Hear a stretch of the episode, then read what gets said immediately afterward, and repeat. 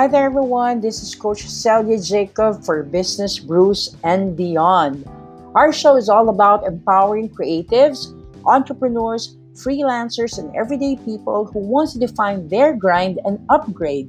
This is the channel where we talk about ideas, real stories that inspires and create a ripple effect of kindness and support through the power of connection and collaboration.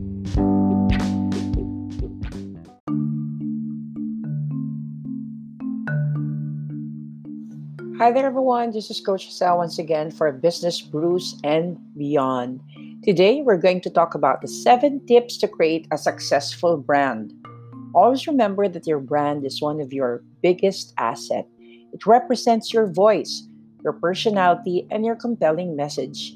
Creating a brand is a process that requires several steps. I've helped entrepreneurs to create their own brand to capture the right market locally and internationally. Let me give you some tips to create a successful brand that will represent your business. Okay, ready na ba? Our tip number one is find out your why.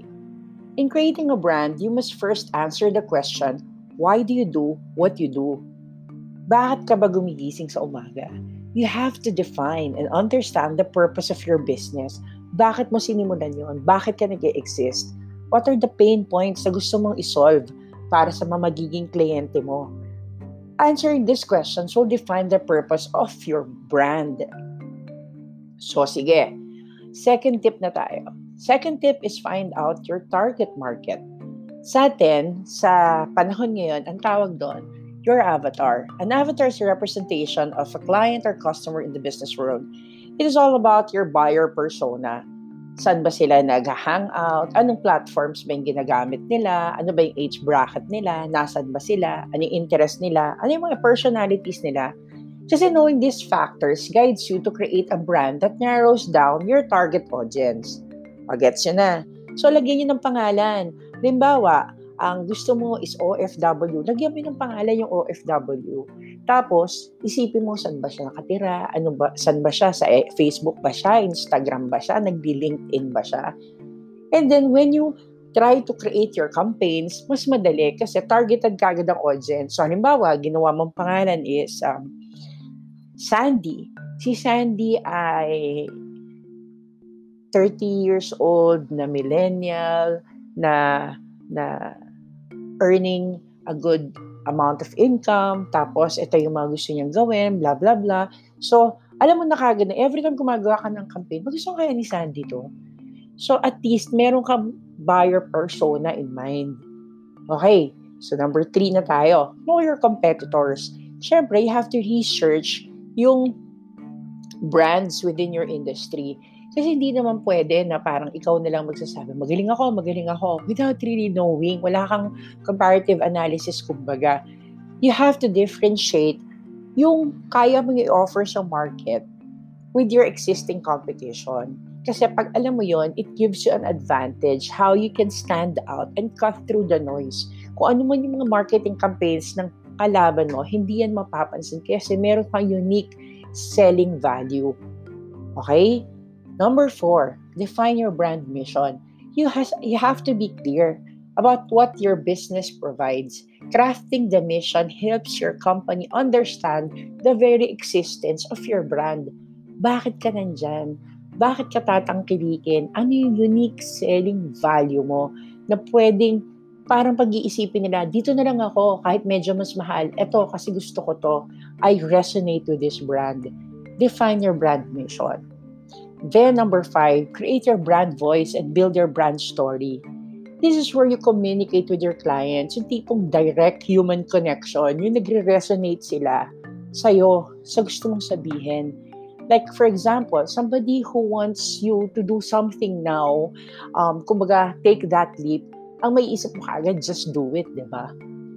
Pag gusto mong makaisip ng mga bagay na parang bago, kakaiba, madali, simple, may isip mo, Apple.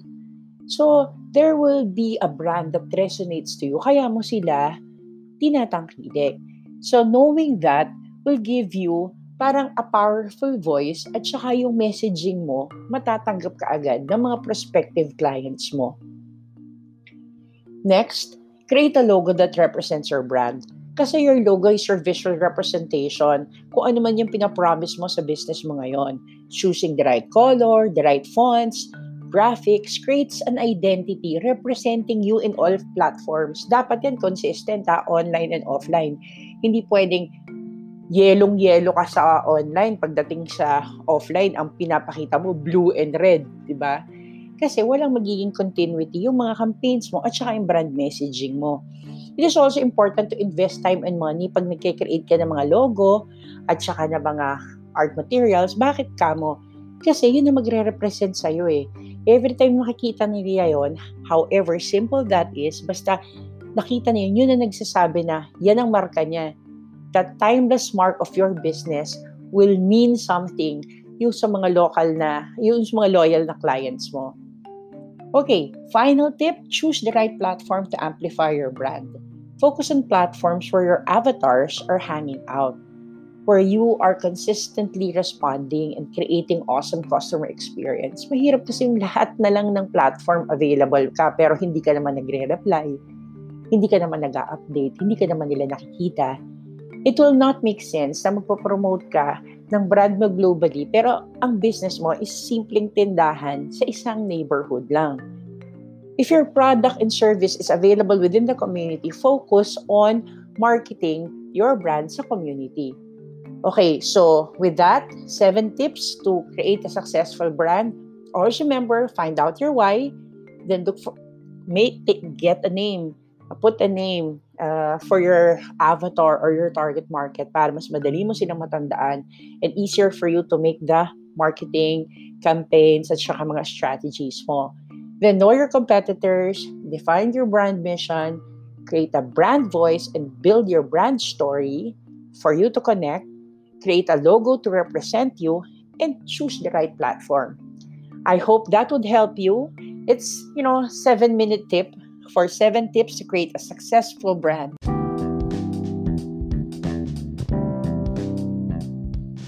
So, thank you once again for tuning in and sharing your coffee break with me. I hope I gave you the right mix to define your grind and upgrade for business, brews, and beyond. It's Coach Cell signing off. Bye.